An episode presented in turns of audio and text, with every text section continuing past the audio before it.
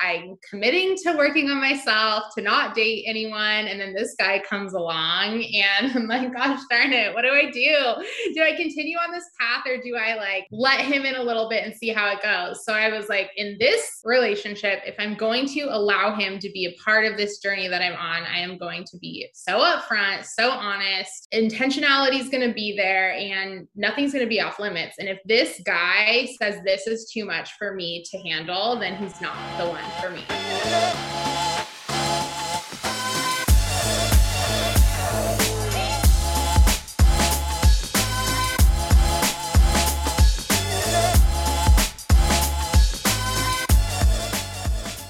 Hey there, gals. Hey there, gals. And welcome to another episode of The Gals Guide. We are a dating and lifestyle podcast.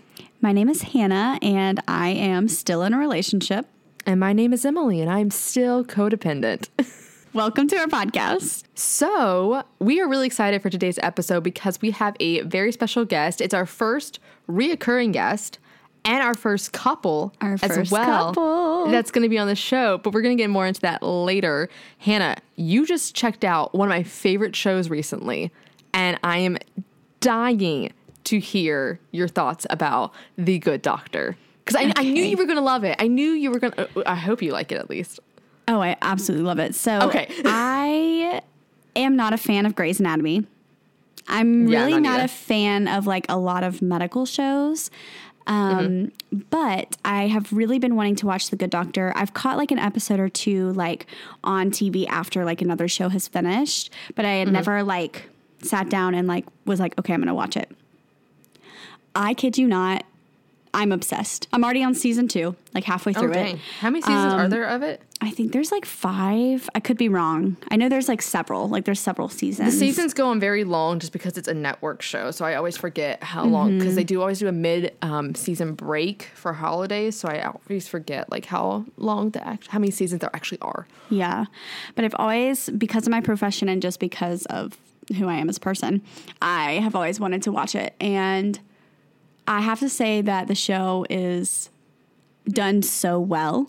Um, I at first was very irritated with like half of the hospital like staff for like the discrimination against Sean Murphy, Dr. Sean Murphy, the one that has mm-hmm. autism and savant syndrome. And it's I've got I'm getting to the point now where they're kind of changing their tune and they're accepting mm-hmm. him more and more as part of the team, but mm-hmm. it is just such an incredible show and to just kind of watch someone be portrayed like that in a show is really cool. And I know it's really, really difficult to portray autism in one person because every person with autism is so incredibly different. But it's really cool to like highlight autism and normalize it instead of it having this like stigma around it. Um, and I think that's the whole point of the show is to like decrease the stigma, decrease the discrimination because he's an incredibly talented surgeon and he's very smart and thinks of things that other that other surgeons would not.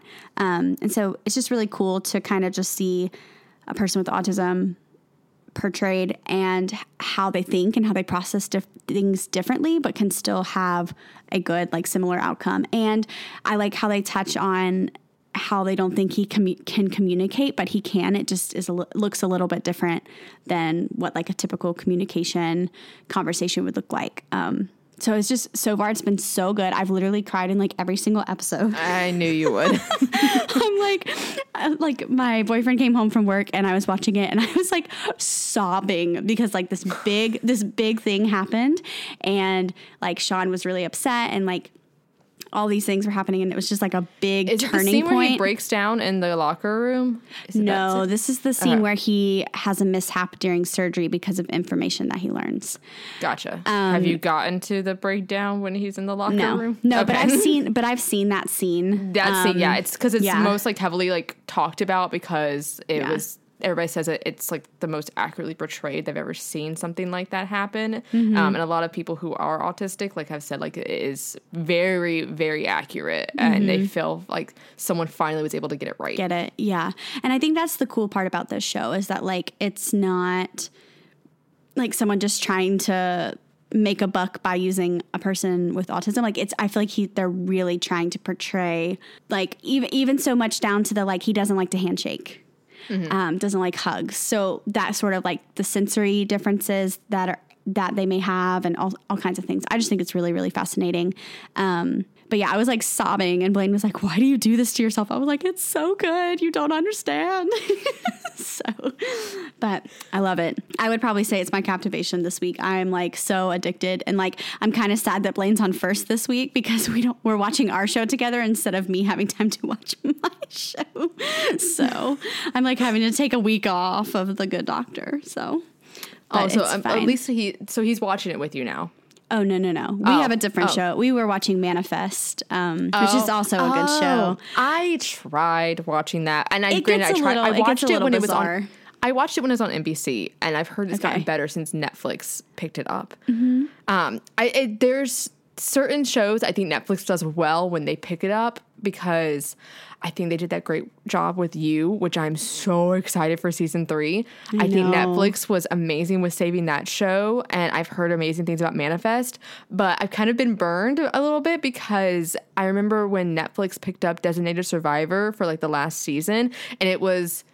I don't know. I can't remember if it was by choice that it was the last season because the writers just decided to write it as the last season, or if because Netflix wasn't going to renew it because the ratings went down after Netflix picked it up because they did like two, three seasons on NBC and then NBC cut it, Netflix picked it up, and then on the last season of it, which is all Netflix, it completely changed the tone of it because they started like dropping like the F, like fuck and like all these like words, mm, having sex yeah. scenes more in it, and I was like, this is not the show we've been watching, and This I is don't. not the vibe. I was like, I this is so completely different. Like it doesn't match the tone of the show that we were watching before. It would be like if you know, in my opinion, it would be like if you know How to Get Away with Murder was picked up for the last season, and like you know you heard fucking uh, Viola Davis saying "fuck" every five minutes. Uh, it's like that's I, we haven't heard this. Why are we now doing this kind of thing? And like all of a Mm-hmm. sudden having like sex scenes in the middle of the thing. It's like we didn't need to know this. Like we didn't Yeah. care about this before. I, He's Right. the president. Like, yeah. so it's just like really different. But I'm glad to hear that Manifest has been better though. yeah, I mean, there's parts of it that were like, okay, this is dumb, or like, oh, of course they took it there, you know, whatever. But, but Mm-hmm. I've for heard a the lot of most- comparisons for to the, like Lost. Yeah, for the most part, it's pretty good. Um, it's kept our attention. We just finished it, but there's another season coming apparently. So, um, but yeah, so now now we have to go back to watching Naruto, Naruto, anime. Now, Naruha. we're circling back to the anime show we started a while ago. Okay. So All right. Well, I'm so gonna check out for for, that me. one. I'm gonna check out for that one. Um. So I guess I'll just go ahead and do my captivation, then we'll get into story time since we've just done this entire intro backwards. do a little backwards. It's totally It's fine. fine. it's fine. It is, you know, noon on a Friday. We don't ever record at this time. It's fine. but I, I'm gonna go ahead and get my captivation out of the way. It is a the most random thing probably, uh, but you gals are gonna adore me for it. It is a 10 ounce stainless steel coffee mug in the shade Coral Dream from Room Essentials at Target. Basically, this is Emily's way of saying I couldn't think of anything that I was captivated by this week because I'm not spending money and I haven't had time to do anything else but work and listen to fucking Hannah's voice on repeat as I edit her damn music video. Thank you. Love you. I just wanna talk. I wanna cry sometimes. It's fine. Oh, that's sad. I know. When you texted me and you were like, hey, send me the audio, I was like, and so it begins. And I was like, oh, fuck. I like, I was like, I wanted to, there were so many things. I was like, I need to get this done first. I need to get this done first. I need to get this done first. And I was like, I'm not going to be able to get anything like done. I just need to go ahead and do it and start it. And then I started and I was like, oh God, here we go. so it begins. yeah. So hopefully I'll have that done uh, within the month. But yeah, I, I just have been drinking all my caffeine out of this little baby mug. It's so cute. Like you can put anything in there and it's Yes. so adorable. and I like that it has I a did lid. Spill, I did spill it all over me though the other day on my way to Oh. Pure Barre. So Oh, it's fine. That's fine. It's fine. It's always fine. fun. So with a blast. Um, nevertheless, that has been my captivation because that's what's been keeping me awake. But I do so I have a story time. I need to apologize for the last episode. I didn't actually mean I wanted to kill or eat uh, the writer's cat. You already said that. You said it was a joke. But he uh, listened to it and didn't consider it a joke. He took a personal offense to it. Oh, no. Um, and his So cat sorry, apparently has taken a personal offense to it. So I'm just here to make another public apology because I know he's going to be listening to this episode. So, hi, here's your apology. Let's move on from this now. Thank you so much. I just, you know, everybody else in LA's got a dog, right? Everybody else in LA has a dog. Why does he have to have a cat? For a man who hates horses, I can't believe he's got a cat. Apparently, he. What else did he tell me? He, he, he told on. Hold on. There's another animal that he doesn't like either. He told me about it's a- pandas. pandas are apparently really mean, right? Or I is, that, have. or is that koalas? I don't know. One of those are really mean. I think it's koalas because pandas just want to sit there and eat bamboo, and he's like, "That's the point." Like, they are letting their own species go extinct because we give them the prime opportunities to mate, and then they choose to be like, "Nah, bro, I'm just gonna sit here and eat this bamboo." And I'm like, I would love to be a panda in my next I life. mean, yeah, me too. Honestly, like just sit there and eat bamboo all day and do nothing that sounds divine I like how he hates all these animals that are not bothering him. he's like For a vegan, he doesn't like a lot of he's like, animals. I really have an issue with this panda. That That's all I gotta say. That doesn't live here. that's all i gotta say for a vegan he hates a lot of animals oh, that should be it. Never mind.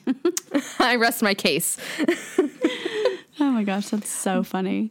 but as far as like the la move like i got a roommate now I- we're getting an apartment things are looking upwards and everything so hopefully all that happens and everything you know doesn't go awry Well, Um, s- you're going to you're getting all that set up. I leave for Nashville tomorrow. that's right and I am so excited. Um, I think I said this one time, but like I've wanted to record in Nashville since I was a little girl, and so I can't believe I'm actually doing this. Um, I finished the song last week. I sent it to my producer. He gave me a call. He was like, "Here are the things that I don't like." And I was like, perfect. He was like, you don't need this pause right here. We're going to take it out. I was like, perfect. He was like, you also, he was like, I love the pre hook, the like two liner before the hook. He's like, but you don't need it after the second verse. Like, you don't need to repeat it again because it's made its point in the beginning. So we're gonna just go from verse two to chorus. Um, there's there's a bit of a like, I don't I don't know if I want to call it like a tempo change or like a melodic change, but there's like an energy change into the bridge. Um, that I'm really excited for. Um, but he was like, he was like, I'm gonna give, I'm gonna get you a track that towards the end of the week for you to like hear and kind of see how the flow is. Um, it won't have your voice, but he was like, this song is beautiful and it just like heavily relies on the story that you're telling in the vocals. So I'm very, very excited um, to just like go to Nashville and experience this and then be able to walk Blaine around and like explore the town a little bit and then come back and have a song and a new release. And I'm very excited. So i'm nodding my head like i know what any of those terms mean but okay it's okay. I got you. Yeah. So I'm like over here, like frantically cleaning my apartment, trying to get the dogs stuff together to take them to Blaine's parents' house. Um, because I like hate leaving my house dirty and like coming back to a dirty house from vacation. And like I've always grown up like we always clean before we go on vacation. So I'm like trying to kind of clean everything, get all my paperwork done so like I don't have to worry about anything that is here in North Carolina while I am there. So um so yeah, I'm very excited. Can't Yeah. wait. And I feel like I also have photos I have to give you too. I have I owe, you photos as well from the music video that we just oh, did too. Oh, I totally forgot about them. I like don't know why I decided, hey, Emily, let's do all of this shit before you move. And, you know, on top of moving, on, on top of getting rid of things, let's do all of that on top of that. Sounds great. Sounds like a fun time. Um, so I it's just I'm gonna be constantly in a fear of like not a fear. I'm gonna be constantly stressed. My shoulders are just gonna slowly get higher and higher and higher until the end of the year. Yeah. Like even once I'm in LA, they're gonna continue to be like this. Yeah. It's okay. We'll get through it. If we can get through 2021, then we can get through anything. So, because I feel like 2021 somehow was is worse than 2020. I don't know if it's worse or just overwhelming. I think it's all crazy. I'm ready to like I'm ready to continue on forward and move on from from what is happening in the world. So I'm just like, oh my god, I, there's so many things that I feel like I need to do. Do you know how annoying it is to move? Yes, I've moved Yes, every single year. I moved every single year of college. I have moved recently. It's incredibly annoying. The only good Like- thing is that I still have stuff at my parents' house that I can just pop over and go get, but most of it is here actually. Now. Um, Trying to get rid of all your stuff before you move across the country. Jesus Christ. Um, I didn't realize I had as much clothes as I do. You have Uh, a lot of clothes. That's not even half. Like the stuff you saw me post on my Instagram is just like m- maybe half. M- not really even half Mm-hmm. Of what you're I- getting rid of. of just all my clothes. Oh, okay. I see. I see. Gals, go on Emily's Instagram if you want any of her clothes. Please, They're on there. So, there, there's a whole highlight on my Instagram at Emily Aleece. Go buy something, please. We can talk. I'll give it to you for five dollars probably because it has to go. We're speaking of. I gotta go to Plato's tomorrow. Dang. Oh, that's always a fun trip. Uh, which I found out a hack about Plato's. Listen up if you want to hear this hack. Well, Plato's, you can schedule it and leave it. Uptown Well, up- Cheapskate is the one that you have to stay. Apparently with Plato's though, apparently you can just cut the little care tag out of it because you know they don't take um, clothes after a certain year or whatever, and they can see what it, it's been made. If you take the care tag out of the clothes and cut it out, they can't look to see what year it was made, so they just have to go based off the style. Oh, that's a good idea. Mm-hmm. But if you keep, you still keep the tag in the back, just not the one on the side. Okay. Yeah, that's the one on the side because that's the one they're looking for. It's usually like a um, style number, or um, there's like a code on it somewhere. It's a RN number that they're looking for, and it tells you what year it was made in. Oh wait, no, it's right here. Aha, Target 02 slash 21. Huh. That's really cool. Okay. So they probably only take things within the past two years. That would be my guess. Yeah, typically. Yeah. So, So- I'm gonna uh, I'm I'm gonna go dig through all of my clothes now and cut that tag out. Yes. I love it. Okay. We love all the Plato's hacks. Alrighty. So before we get into this week's episode, let's go over a couple of housekeeping things. First off, like we just said, make sure you guys are following us on Instagram at the Gals Guide Pod and on our personal Instagrams. Mine is at Emily Aleece. And mine is at Hannah Nicole Adams. And if you're listening on Spotify, make sure you guys hit subscribe, give us a five star review, and leave us a little comment. We love reading them from you gals. And then if you're on Spotify, make sure you guys hit that follow button and come back for more episodes. And today's episode, we have, like I said, a very special guest. She has been on the show before and she's bringing her boyfriend back for this episode. We're so excited to have both of them here and talk to them about codependency in their relationship and how they've been able to manage it and manage like working together like as a couple as well, being two creative entrepreneurs in Venice.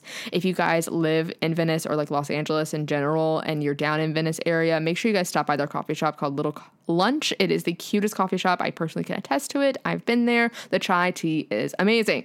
Uh, but we are so excited to have Ali and Chris on. So let's go ahead and jump right into that. Alrighty, gals. So zooming into the home studio today, we have our first repeated guest on the show. We are so excited. And You- our first couple. Our first couple as well. So many firsts. A bunch of firsts. So many landmarks. We're hitting it. Oh my God. She was our second guest we've ever had on the podcast. You guys loved her episode on codependency, and she is still ki- killing it as a codependency coach and relationship leader. Everyone, please welcome Ali and Chris. Hey, thank you so much. We're excited to be here. We're so excited to have you. I have met you, Chris, in person a couple weeks ago, back in like August. I came out to LA, and if you guys are in LA or if you're near Venice Beach, they have the cutest coffee Mhm. shop in Venice Beach called Little Lunch. I was obsessed with it. It's such like great vibes, great location on top of that. Like you have a freaking parking lot in California. Like that's amazing. that's like va- high value property right there. And then you Yeah. also have like this whole like um separate space where people can rent out like influencers like can do like photo shoots and like you know, sponsorship deal videos and like you have Yeah. held held like meet and greet coaching experiences there as well too. Yeah. It's been Yeah. really awesome for you guys, I think. Yeah, the the space is incredible. Chris is the coffee guy of the partnership, so I'll let him talk about it more. But the advantages I've gotten from the space being a life coach is huge because rental space in LA is no joke to hold events. it's so expensive. So um yeah, I've definitely reaped some benefits beyond the coffee as well. But I'll let him talk about Little Lunch a little bit. Yeah. uh, yeah, I would love to hear more about it, especially like what your favorite thing on the menu is currently. Absolutely. Uh, I'm unfortunately kind of a boring guy. Not not boring, but I, I drink a lot of black coffee, and I tend to go for very uh, adventurous types of coffee. So that part's not boring at all. Um, but we do make a, a specialty beverage called our Cocoa Cold Brew. It's a 50-50 coconut water and cold brew infusion with a little bit of macadamia milk in there.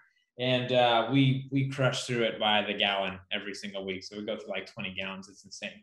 Uh, but the, it's a perfect summer beverage, and uh, and people love it. It's it's easy to drink, it has a natural sweetness, so crowd pleaser. But um, you know, when I came into the partnership for Little Lunch Coffee, they really wanted to have kind of a larger scale cafe to have a bigger food menu and offerings. And uh, ultimately, we we have found out pretty quickly that the permitting was not established for that at all. And so I kind of talked to my partner and said, look, I've operated very small coffee bars 85 square feet, which is half of the space that we currently have at Little Lunch. And um, I, you can do a lot. And so my my concept was, do we really want to make our overhead, our rent, uh, selling avocado toast or renting real estate? And as you know, in LA, real estate wins hands down. So we talked about kind of curating uh, community via all of our partners' networks because there's six of us included in this partnership. Uh, actually, I believe seven, eight, eight, eight now. Um, and so it's been really great to kind of tap into those networks and fill that space, bring in you know smaller micro communities, whether that be different influencers, um, bloggers, and food groups. We've got um, coaches and wellness um, individuals. So it's it's been a unique, eclectic mix thus far, and it's only going to continue to grow. So we're just excited to see you know how the event space takes off and really carries you know the uh, the business itself. I feel like one day you guys are gonna have to do a gals guide meet and greet. One hundred percent. Like we are already there. Drop that on the podcast now. We're here for it. We I'm are here for it. so here for that. Coffee and gals and hanging. I'm here. It's like right next to it, like the coolest like tattoo parlor as well too. Like it's Let's- All we can the- go all get a vibes. gals guide tat. It's- Yes. no, there we go. It's it's all great vibes. all Your posse over, you know, it's gonna be perfect. Yeah. But you guys have been killing it, and like I think both like you with like Little Lunch, you with your coaching as well. I've seen you, Ali, just like I feel like your whole coaching thing is like just taken off, and you've been just completely blossoming. It's especially not only just like from you know when you first started, but I think from when we had you like first on the show to now, I feel like you've grown like so much and we Yeah. want to hear all about that your experience with it and everything but before we kind of like dive into the chunk of this episode Yeah. when we first had you on, we forgot to ask you for your captivation. And so we are making up for it right now. We are getting your captivation. What is your captivation? And Chris, we would also love to know yours as well. Absolutely. Yeah, so currently I'm captivated by organizing and designing. I am so into it because we just moved that I'm like, I'm gonna make a spin-off business one day that is helping Girl, other I will be your first yes. person. Like, truly. You want to Zoom meet about this? I'll Zoom meet with you. Perfect. Perfect. Go through my Yes, closet with me. It's so fun and I enjoy it so much. And now that like we're kind of settling in, which is crazy because we just moved on Saturday, like not even what five days ago, Yeah. not even a week. Your house is more put together than mine. I'm I've been in it since January. I'm literally bored. I'm like, what do I do now? It's done. The project is done. So I'm like, I just need to go to other people's houses and do theirs. You want to come to North Carolina? Just. Trust me, when I get when I get out there to LA, I'll call you over and be like, Please Ali, help. help. Please. I will bring coffee. I'll show up and I will go ham all weekend long. love it. I love it. That's awesome. But Chris, what about you? What's your captivation right now?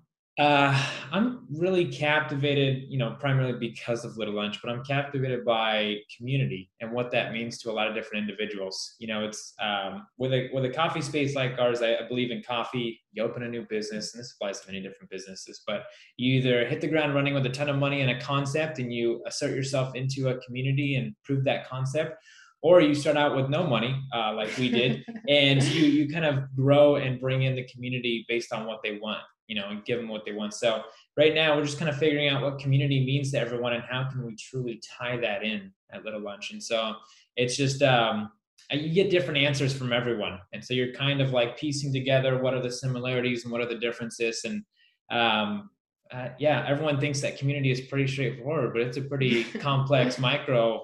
Uh, One hundred percent. I, I I mean I see this firsthand with my mom being a small business owner, her owning her own boutique and everything like that. But where we live, there's like 13 coffee shops in like the small like downtown area. I'm like, one, you guys are like two blocks away from each other. One is literally right across the street from each other. I'm like, how? Um, but it's so interesting seeing how different small businesses are able to create a sense of a community and almost like an aesthetic in a certain way. And then seeing these much larger companies come in that same area and try to insert themselves and it's either it's interesting in my personal experience it's failed i think in a way for a lot of those bigger companies because they're like oh we're bigger we're better like you know you know our name you've seen us before and everything but you don't get that personal touch that you get i think when you go to like a small business yeah. and you're able to like you know feel like you're at a friend's house in a kind of way like you're visiting like their personal kitchen or their closet and whatever it may be and you just get that more personalized touch with it and that I would put more value into than oh, like I can get this same coffee at like, you know, five different cities um, in my state or whatever. Okay. Totally. Yeah, absolutely. There's a, there's a lot that goes into it. And I think, um, you know, the, the primary difference between those is as a small business, you know, you're putting your, your blood, sweat and tears into it. And a lot of the time it's pretty mostly my tears. I'm definitely prior in this relationship while all, we build all, businesses. All blood and sweat on this side. Yeah. yeah. Um, so yeah, I think, I think people see that and they pick up on that and they find value in it. You know, there's a, there's a direct human connection there and you lose a lot of that with bigger businesses. Mm-hmm. So you know you see these trends now with bigger businesses trying to capitalize on that and curate that in a way where you know it's still a challenge for them to do so.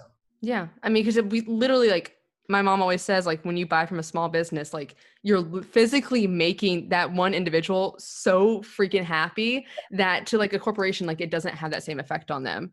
And so yeah. that's why i think it's just a lot more valuable because like you're literally making that one person that one business owner like that's in that you and that's the only sale they had that day they're you're putting a smile on their face and that's all that i could want and you're not going to get that same personal effect i think from corporations so yeah. I love that. I'm so happy that you mentioned that because i think that is something that i personally can go on a tangent on um whole episode on community.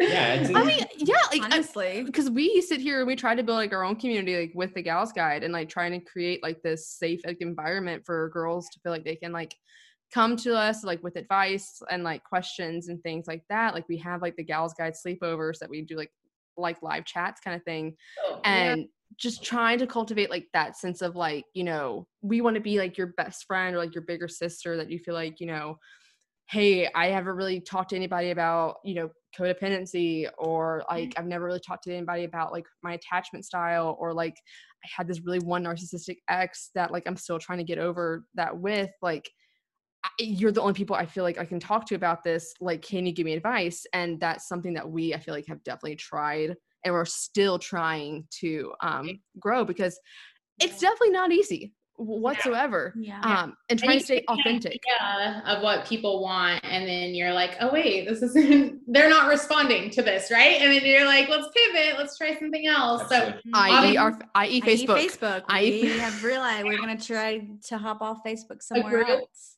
yeah. yeah. we had a facebook group and everything and um because we've seen so many other podcasts do that but we personally are not very engaged on facebook in general and we feel like a lot of people in our audience they're in the same boat they're like we just don't like facebook so trying to figure out okay how can we create a sense of community that's not on such a big platform like that like how can we make something that's a little bit more niche and smaller that fits and is more tailored to us mm-hmm. instead yeah. of tailoring to everybody else around us yeah. incredible Yeah, it's really smart. Really, really smart. Got to listen to the people. Absolutely. Absolutely. Instagram polls, man. That's where it's at. Honestly. but God, love talking about that. I could sit there and talk about that for hours, but that is not why we are here. We are here because Ali came to me and she like messaged us on Instagram and was like, How about a couples episode of codependency if you're not sick and tired of that? And I was like, I'm I'm never sick and tired of that. yeah. Because this is something, as you know, I told you last time I was in LA that I was going on a date with someone and I'm still seeing that same person you know, on the show. congrats. Thank you. On the show, we've called him, we've dubbed him the writer. Um, but uh he he and I are still talking and you know I told you for a while I felt really secure and really confident in this relationship because he is so secure in everything and I thought that oh okay I'm dating someone who is secure we're great codependency who is she? Like she's nowhere here. Right. and then I started just noticing her creeping back in and I was like oh god. Oh no she's still here. Okay um hmm, how do I handle this? How do I go about, you know, facing my codependency when I have somebody who is actively showing me that they want to be with me and care about me and they're not like, you know, that narcissistic ex that like triggered Yeah. it all and everything. Why is it still happening? Why is she still in my head kind of thing and how do you go about navigating that because I think a lot of people when they think about getting into a healthy relationship, they think, "Oh, all that past trauma, all those past like issues, they're not there. They're gone. They're on vacation. And then they come back from vacation and they're like, oh crap. Um, Right. Here we are. And they don't know how to handle it. So Yeah. I would love for you to like tell us like y'all's story and like get y'all's like point of view of how you were able to handle that in your relationship. Because I know you talked Yeah. a little bit about it in our first episode with you. Um, but Yeah. we'd love to also hear Chris's point of view about it. Totally. So, fun fact the reason that recovery is called recovery is because people in my CODA group, so Codependence Anonymous, used to say they'd introduce themselves as like, Hi, I'm Ali, recovering codependent. Um, and so through hearing that, like the word like recovery, recovery, recovery kept coming up to me. And to this day, I consider myself a recovering codependent because there's no really end point of it. You're always, once you're codependent, you're always going to be codependent and not to like put a label on yourself. Obviously, you're more than that. But kind of like you said, it's going to reside deep down inside of you. And it's more so using tools and systems to make sure that you have a foundation in place in your relationship, which we'll talk about, um, to manage those because they might not pop up right away, but maybe they'll pop up in marriage. I'm secretly terrified of children um, because as much as I want them, I will probably become codependent on my child, right? I'm hyper aware of this. So I'm like, ooh, immediately when I'm pregnant, I'm going to be like, new systems because now this is a new relationship that I might fall into codependency with. So you're completely normal to just put that out there that if this is popping up, it happens to most people who struggle with codependency. Taking you back about three years, I was just starting my codependency journey when me and Chris started dating. We had known each other for about two years, but we were just like not aligning.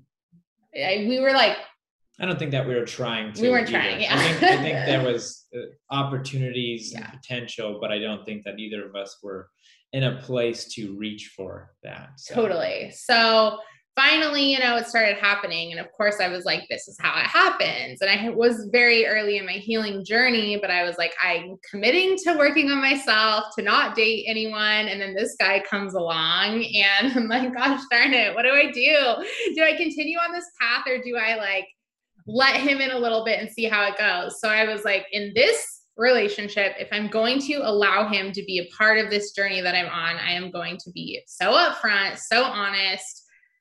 Intentionality is going to be there and nothing's going to be off limits. And if this guy says this is too much for me to handle, then he's not the one for me. So, Mhm. literally, date one, I'm like, I go to CODA meetings and I'm codependent and just giving him the rundown of everything I was going through. And he's like, cool, tell me about it. What, what are they like? Blah, blah, blah. And I was like, wow, this is not how I thought the conversation would go. So I'll kind of hand it over to you, you there on Yeah. how the early dating through that felt for you from your perspective. Um, I mean, going back to uh, knowing Ali over the course of two years, you know, she was a regular in the shop that I was managing, the coffee shop that I was managing at the time. And so just knowing her and, and kind of having that established history uh, I knew more intimate details about her kind of prior to dating, of course. And um, I had to make a very conscious decision early on, even prior to entering into the relationship, knowing some of her past traumas and negative experiences with previous relationships, whether or not I wanted to be uh, someone that fed into that, you know, whether or not I wanted to be another uh, notch in the belt in a negative term. Um, and so I had to make a very intentional decision from the get go to, you know, be my best self and support her through navigating all that and that journey itself.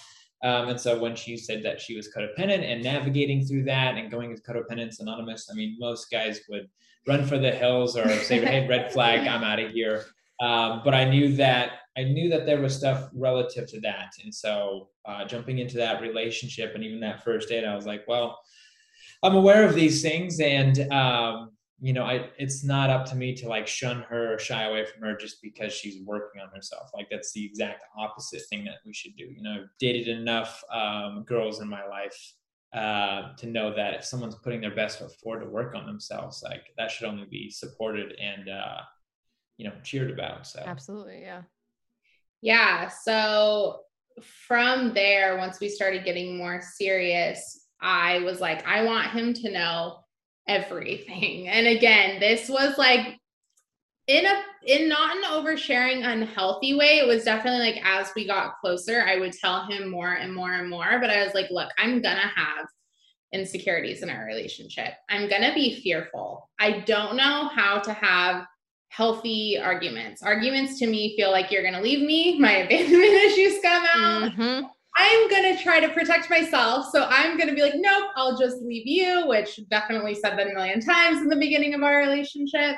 So knowing that, I felt like, let's talk about it and let's put it all out now. So we had a lot of phone conversations early on, um, like a lot of deep, long conversations just about life experiences we talked about things like, hey, what are your worst fears? Let's talk worst case scenario. What are your deal breakers? Um, what like would absolutely turn you away?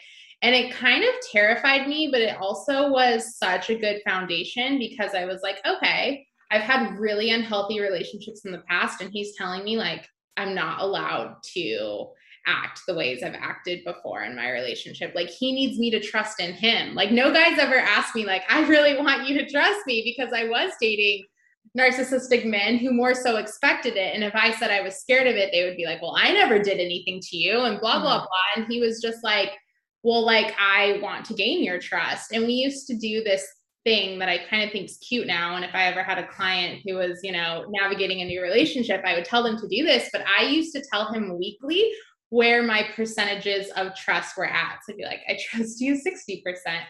I trust you 70%. Maybe we sat at 80 for like a really long time. You know? so I could give him that 20%. But it was like constant communication and constant check-ins. I think it was also helpful that I was still going to CODA meetings. So every single week I'd go to a meeting where everyone's talking about codependency. I would review my own relationship and be like, are we falling into that or is this healthy?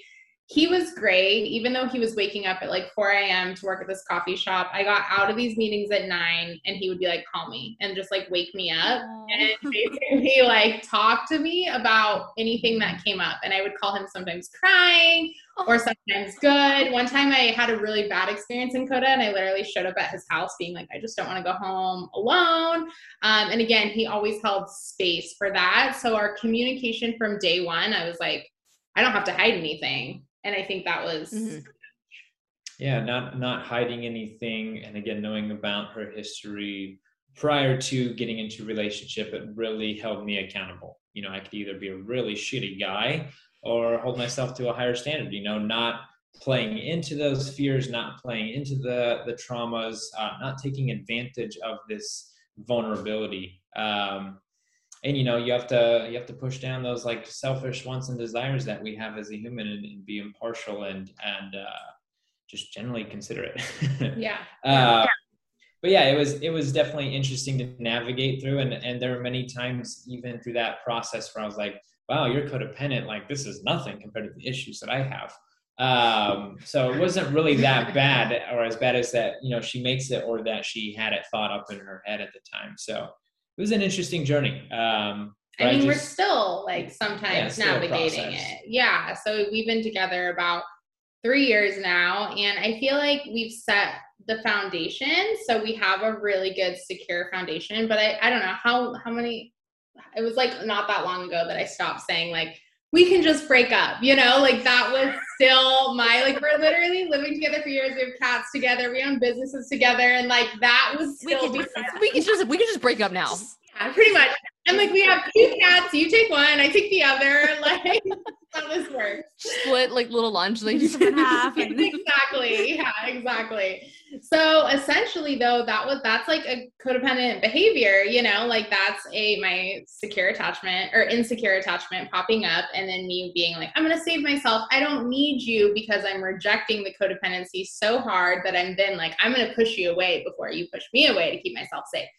And then he eventually was like, You have to stop saying that. Again, with holding each other accountable and to our highest selves. He was like, We can't keep moving forward if that's constantly going to be your threat.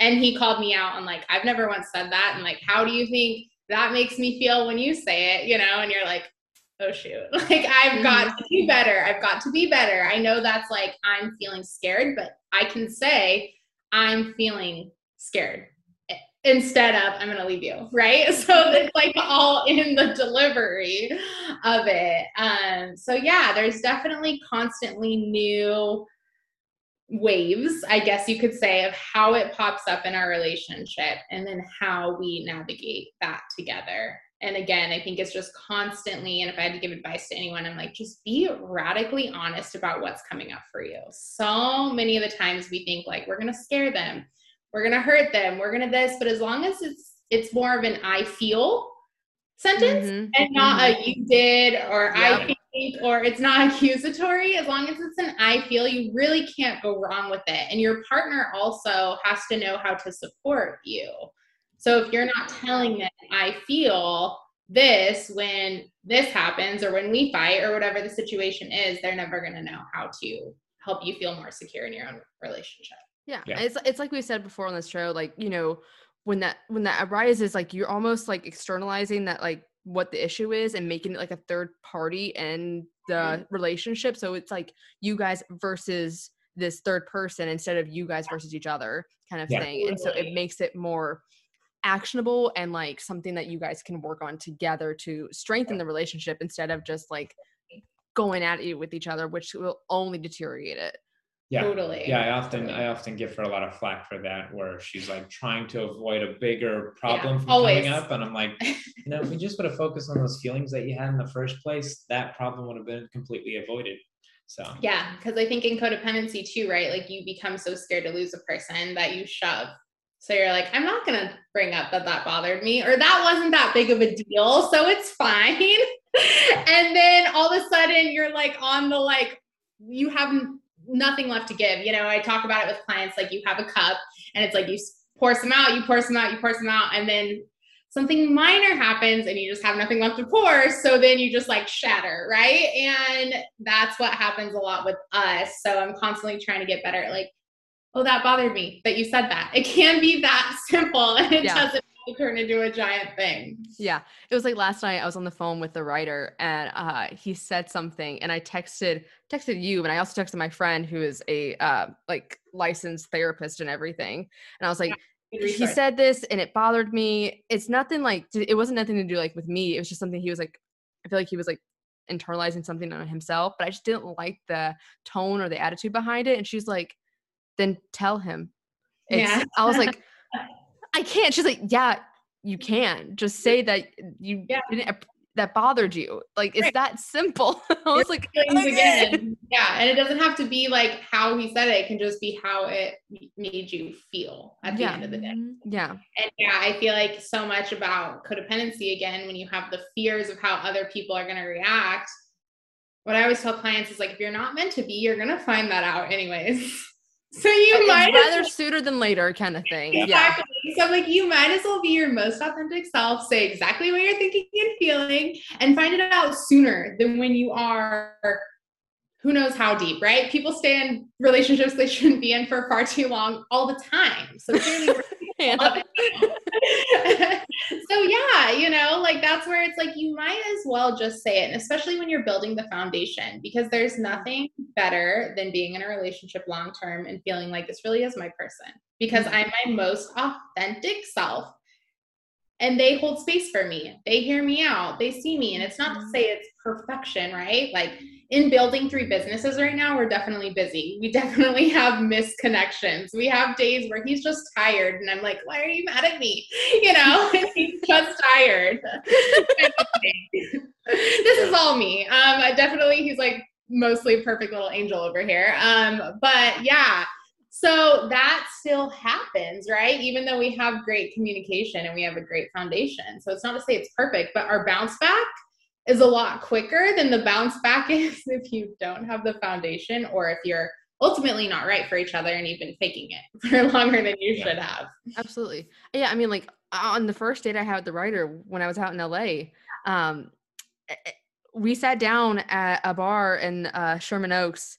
We're sitting there talking and um he was he's listened to the podcast before and he was like, "So tell me about the doctor. Like let's let, let's get into that. And I was like, oh god, okay, here we go. This is the this is the X, like the X that caused yeah. the problems. Like we're you want to know. So I was like, Great. screw it. I'm you're gonna hear about it either way, whether you listen to my podcast or like I because I asked him, I was like, just don't listen to these few episodes where I go into deep of that because I want to be the person that tells you. I don't want you to hear uh-huh. like this person that I've like yeah.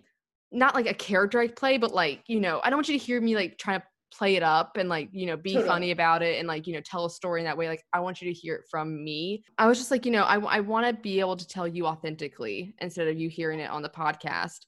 And i opened up i told him and he was very just receptive of it. Like he was just like yeah. i'm so sorry that happened to you. Like you know you don't love, deserve any of that. Love the writer. Yeah. And then he told me about his i mean he's been married before and he opened up and told me about that whole relationship. And we were just like let's just let's just get out get it out of the way. This is how we are. This is what happened. And this is the kind of version of fucked up that we are and why we are the way we are. And it was really great because i was like oh wow i don't have to hide this right. from someone. Now i haven't said the words that i am codependent to him yet but after this conversation it's probably going to happen um because you don't have to again say I'm codependent. You could say I struggle with codependency, okay. right? Yeah. Or I fall into codependent tendencies. So again, it's like however you self-identify anyways, right? Like mm. whatever you would say to like a friend about your codependency, you can say to him. And I think it's important that we share these things because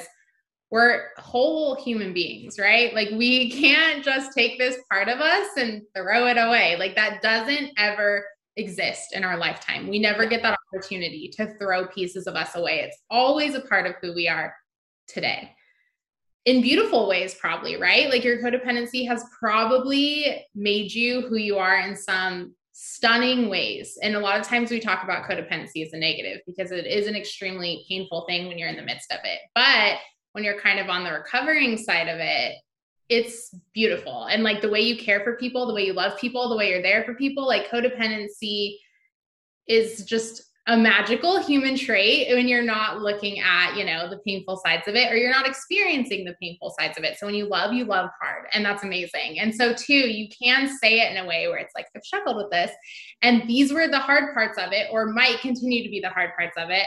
And also, here's some benefits you might reap from it. Like, you know, this boy knows I love him absolute death. Um, and as much as I'm like, we'll just break up, like the second he's like, okay, I'll go out of the room. I'm like, where are you going? Come bedroom. So, wait, yeah. yeah, exactly. Exactly. Yeah, I mean, eh, there was moments where I was on the phone with him the other day because I um I had a panic attack, and um I was like, I'm just laying in my bed crying right now. Like it's fine. I texted him that, and he's like, Do you do you want me to call you? Like, would that make you feel better? And I was like, Yeah. And so I called him, like bawling my eyes out, and he's like, and I like telling him what's going on. He's like, It's it's a little hard to understand you. Just take a deep breath. Time. one more time.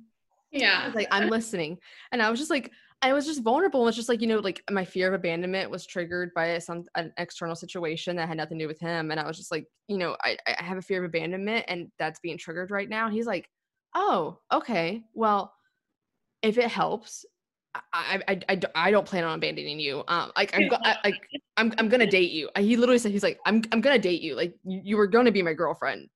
So I, you don't need to worry about that. I was like, okay, thank you. That's great. I, yeah. so, like, just I was just like, you know what, screw it. We're just gonna be open about it and just he's gonna find this out eventually. He's gonna see me have a panic attack eventually and see me Yes. freak out over stuff like that. Why hide it any longer? Like let's just get into it already. I know Hannah's like, God, thank you. Finally. yes. I'm such the like I'm such the like here here it is. This is what I am like up front that I it's hard for me to watch people not. And so it's been a learning curve for me to like have to sit back and let you figure it out on your on your own because I'm like if they don't want me now then like they're not going to want me in 3 months when I finally decide that I'm going to open up and share this part of me. So I just lay it all out- on the table Yeah. in friendships and like all relationships and if they don't want to be in that then bye. Yeah, Yeah. I was like, I'm gonna, I'm gonna make a. She's like, let me make everyone happy and perfect. And Yeah. and then I'm just gonna suffer eternally. That was me in every single relationship before, and also none of them worked, right? So it, I was like dating so hard, but not being my authentic self. Like, what? Mm. I wasted so much time, right? And like, obviously, Mm-hmm. I'm glad I'm here now because I believe we're all on a divine journey. And for the same reason, you know, that Emily might have not been her authentic self to wait for who she was meant to be authentic with.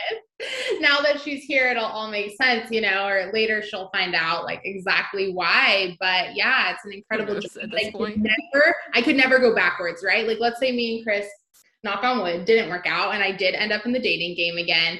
It would still be this version of me. I can't go back to that masked self ever because Yeah. it just feels so unauthentic.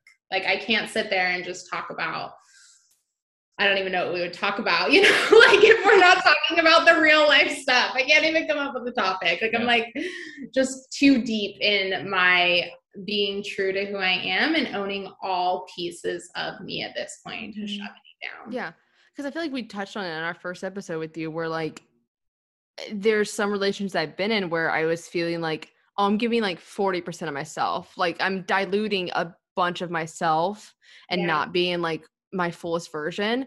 And this is probably the first time. Like, and I, I had like probably said like, oh, like the last the actor. I was like, that's exactly where my I was like, oh yeah, I'm 100. percent I'm 100 100 percent with the actor. I was 100 percent myself with him. I was not. Like, Totally. I was like, Like, mm, 85, 90. I was like teeter tottering there. Um, would not have allowed him to see me have a panic attack ever. Like, no. Uh, this dude, like, it's just so much of he. I think the reason I was so intrigued by just being 100% myself is because this is the first guy who was just like, hey, I've liked you for two years now, kind of thing. I don't really plan on going anywhere. Mm. I'm just like, all right, let's just try this out for a size. Like you said, you're not going anywhere. Okay, let's see, kind of thing.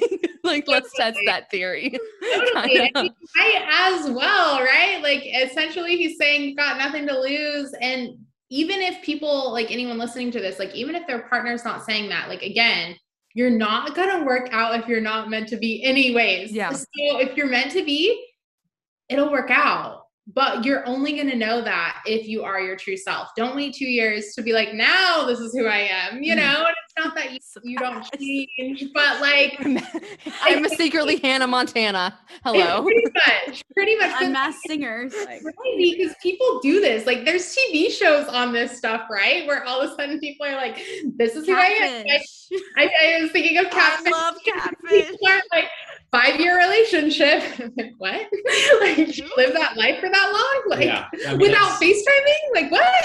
like, yeah, definitely the extreme. Yeah. yeah. But I mean, it, between being yourself, you know, it's it's both liberating and that brings out the best in you. And I think also, you know, you you dodge resentment.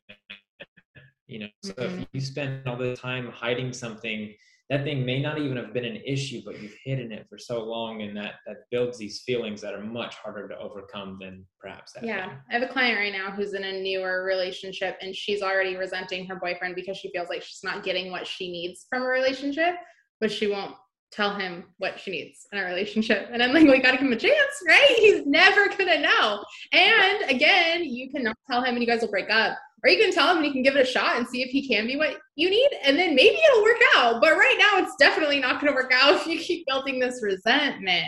So again, it's like put it all on the table. You know, if you do struggle with codependency, getting into a new relationship feels really vulnerable, but the best thing you can do is just be your authentic self and include the codependency in that when you struggle with that. And with our journey, I mean, kind of going back to the businesses, I really don't believe we would own three businesses right now.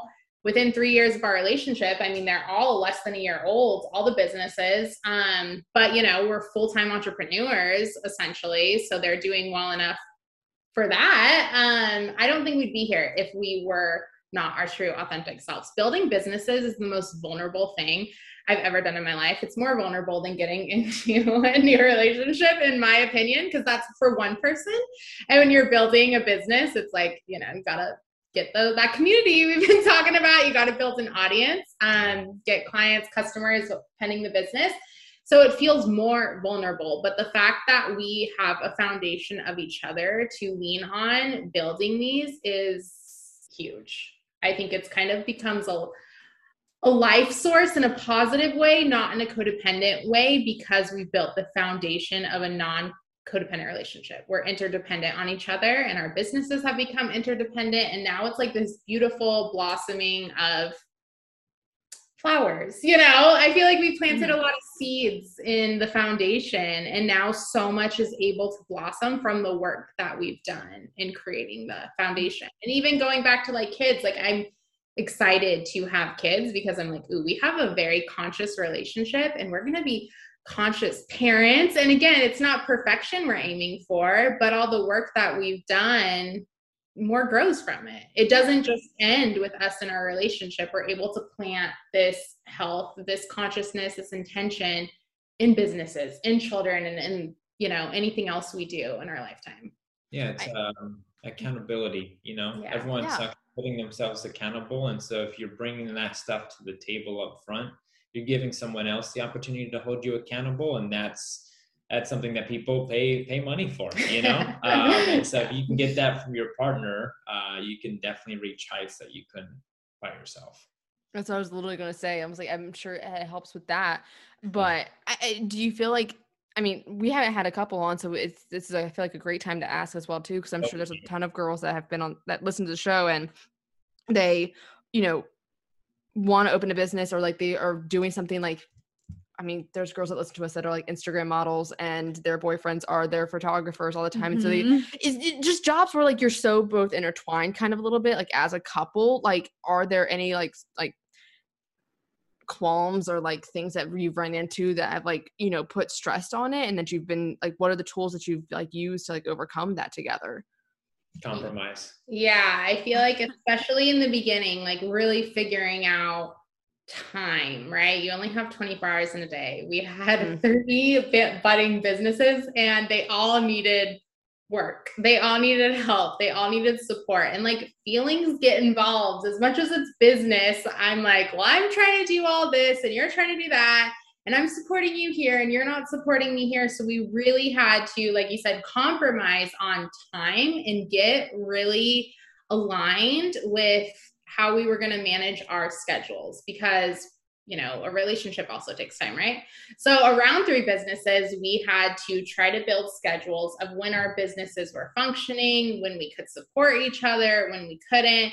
Um, and we're pretty, I think this is probably because I'm a life coach, we're pretty good at like not just talking about this stuff. Like this stuff gets written down, like monthly calendars get made, everything gets put on the calendar.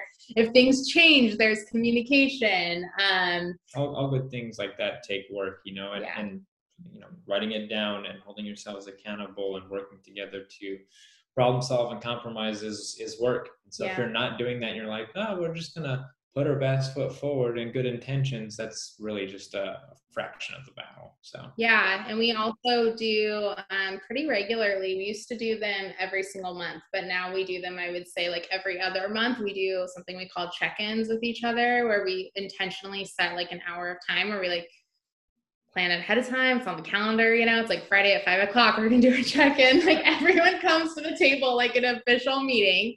And this is about our relationship, you know, but it can be like, how are you feeling? Are you feeling supported? Um, are you feeling supported in your businesses? I want to show up better. Um, mm there was one specific situation where I was feeling unsupported in recovery, and Chris was like, What do you mean? I like and comment on all your posts. And like to him, that was support, right? And I'm like, I don't care if you like and comment on my but like I wanted like, more. exactly. I wanted more. And so, you know, really like being like, oh, you thought you were supporting me. That's not the support sure, maybe I want both, but like I want something else, you know, on top of that. And he did. He showed up, and when I was doing my podcast, he was like, I will edit all your episodes. And I'm like, that will take so much. Yeah, right? That'll take you want to so edit, you want to edit the gals guy too? right? Why I haven't done season two yet because I need his workload to lighten up so I can get my editor back for season two. Until then, I'm like, I'm not editing. Um, but yeah, I think just really intentionality. That's always been a big word for us, getting intentional and then holding each other accountable with systems like, hey, you said you're going to be home at three o'clock every day so that we have time, and it's four o'clock every day and it's not working out. Is there a shift we can make? Is there a different compromise? How do we, like, clearly this isn't working, but I still need that time. So, what can we do to get both our needs met and also all the business needs met, which it feels like children sometimes to get all those needs met. Mm-hmm. Do you find that there's times where you feel like you're prioritizing your relationship time over your business, and like, do you ever feel like guilty for that at all, or? Yeah, yeah, I feel, like. I, I, feel I feel guilty all the time. You know, it's it's tough. You know, I, while we have three businesses, I have I have the two, and uh, and with Little Lunch, I also have a lot of other partners. You know, and being the only one in the operating shoes, you know, I put an immense amount of pressure on myself. Um, some just, and and most most of it not, but you know, I'm a perfectionist, so it comes to the territory. Um, and so yeah, just a lot of stress on myself. And so I know that I have I have employees, I have a team under me, I have people that look up to me and rely on me. I know that my partners, um, you know, they they don't have the same experience or knowledge that I do, and that's what I bring to this business. And so a lot just rides on me. And so you know, I'm here. Here we are doing a podcast, and it's fun. It's a great time. But I, you know, I have these other two people like, how much longer is this thing? like, uh, I gotta go, guys. like, um, you know, I definitely feel guilty on on any other time that I'm not spending on the business. You know, and and in a sense, our relationship is also, you know, business. It's something that that is bringing us an immense amount of value, not necessarily monetarily. I mean, she makes, you know, big bucks. uh, do great for yourself too, okay? so, um, but yeah, you know, it's an investment of time, and it's just, um, you know, you have to kind of put yourself in check. You know, when those feelings are coming up, because they're not coming up because that's how you truly feel. There's there's underlying stuff going on. There, Your subconscious so. is coming into play for sure. Yeah. So yeah, it's I think, and that's the communication, right? And that even as being a more um, you know, anxious attachment style, I recognize that like I do want a lot of time with him. And I also am very lucky that I have a business that functions roughly off like 20 hours a week. So I don't work the same workload that he does. So these are all things that I have to be mindful of of like how can I support him and get my needs met because my needs need to be met and he needs to feel supported because those are his needs so that's where that communication comes in of like well i want to do dinner every night together you know so as long as we have dinner and if you still have work after and you need to step away for work, I'll go watch Bachelor because you don't like watching Bachelor, you know, something like that, where I'm like, hey, that still feels good because I still get an hour of your time today to feel yeah. seen. So, yeah.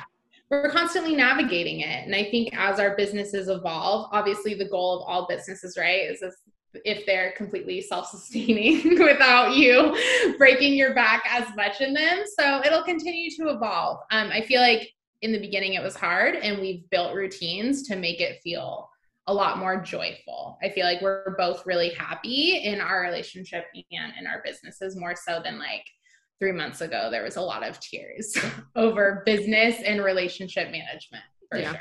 Yeah. Yeah. I, I think, I think to go back, I think Chris, I think the way you phrase that too, like thinking of like your relationship like as a business in a kind of way, because then, I mean, if you think about it, if you visualize your relationship as a business, you're less likely to almost like take advantage of it or like not show up and all Yeah. yeah. things. like you got to clock in for work just like you got to clock in for your relationship kind of thing like you know you wouldn't take advantage of like your business being there and like the money coming in kind of thing unless like you're jeff bezos or whatever uh, it's not really a passive income that you're like at yet um, but back to uh, you know you got to put in work for good things you Yeah. know and um, you know thankfully with her flexibility and me navigating these two businesses that i'm that i'm operating it's you know there's a lot of grace in that. So if if a lot of my time and investment is going into these business rather than a relationship you know she's also working on different elements to sustain the relationship itself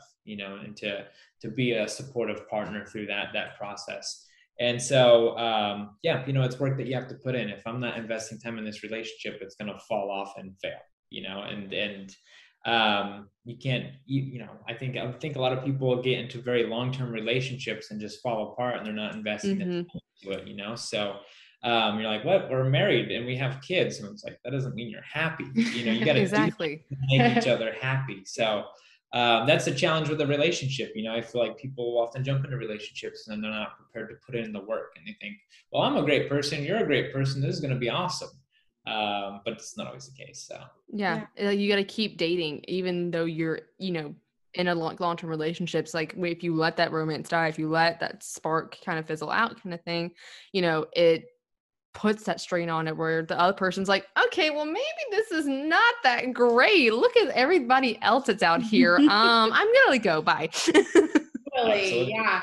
And again, it's like saying what you need because, like, for us, our holiday season is insane. Our anniversary is in October. His birthday's in November. Obviously, we have all the other holidays everyone else celebrates. And then my birthday's in December. Because So you add all the normal holidays with like our holidays, and it's like three months of just like chaos. chaos. It feels like chaos because I'm, you know, like anniversary is important, his birthday's important, my birthday's important. We are celebrating everything. Nothing gets taken off the calendar that's like, oh, we'll just not do that. But again, in the beginning, I wasn't speaking that. And so he'd be like, oh, well, it's just my birthday. It's not a big deal. And I'm like, no, it is a big deal. I want to celebrate it, you know, but I'm not sa- saying it. So now it's like the conversation of like, hey, we already know the time he's taking off in October. We know it in November. We know it in December. And it's prepping and planning so that he can step away from the business and feel better about it to be able to honor those holidays that feel important to me and special to me in a way that I can then feel fulfilled by the relationship.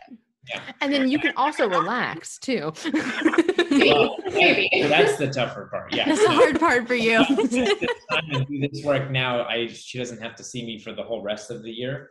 So Yeah. I, that, that return on investment. He's dramatic. He takes weekends off to hang out. Well, this has been such a delight, like having both of you guys on here to talk about this. I've thoroughly enjoyed it. I mean, I think that we've not only have did we touch like on codependency, but we talked about like you know managing a business like with like your partner, Yeah. which is something that we haven't even crossed over into because we've talked about like with as best friends, like we are, Yeah. but never like it's intimate being best friends and doing something together, but it's so much more intimate doing it with somebody that like you are trying to like build a life with and everything. And some sleep in bed with every night. Yeah. So, yeah like eh, some people i think it makes or breaks a relationship like when you get into those sort of things and i'm happy to see that you guys are you guys are doing great so far Yes, thank you so much. I appreciate it. And yeah, I, we we keep saying like it only keeps getting better. Like, Yeah. and that's you know, again, we're we're leading very intentional lives and we're building our dream lives truly.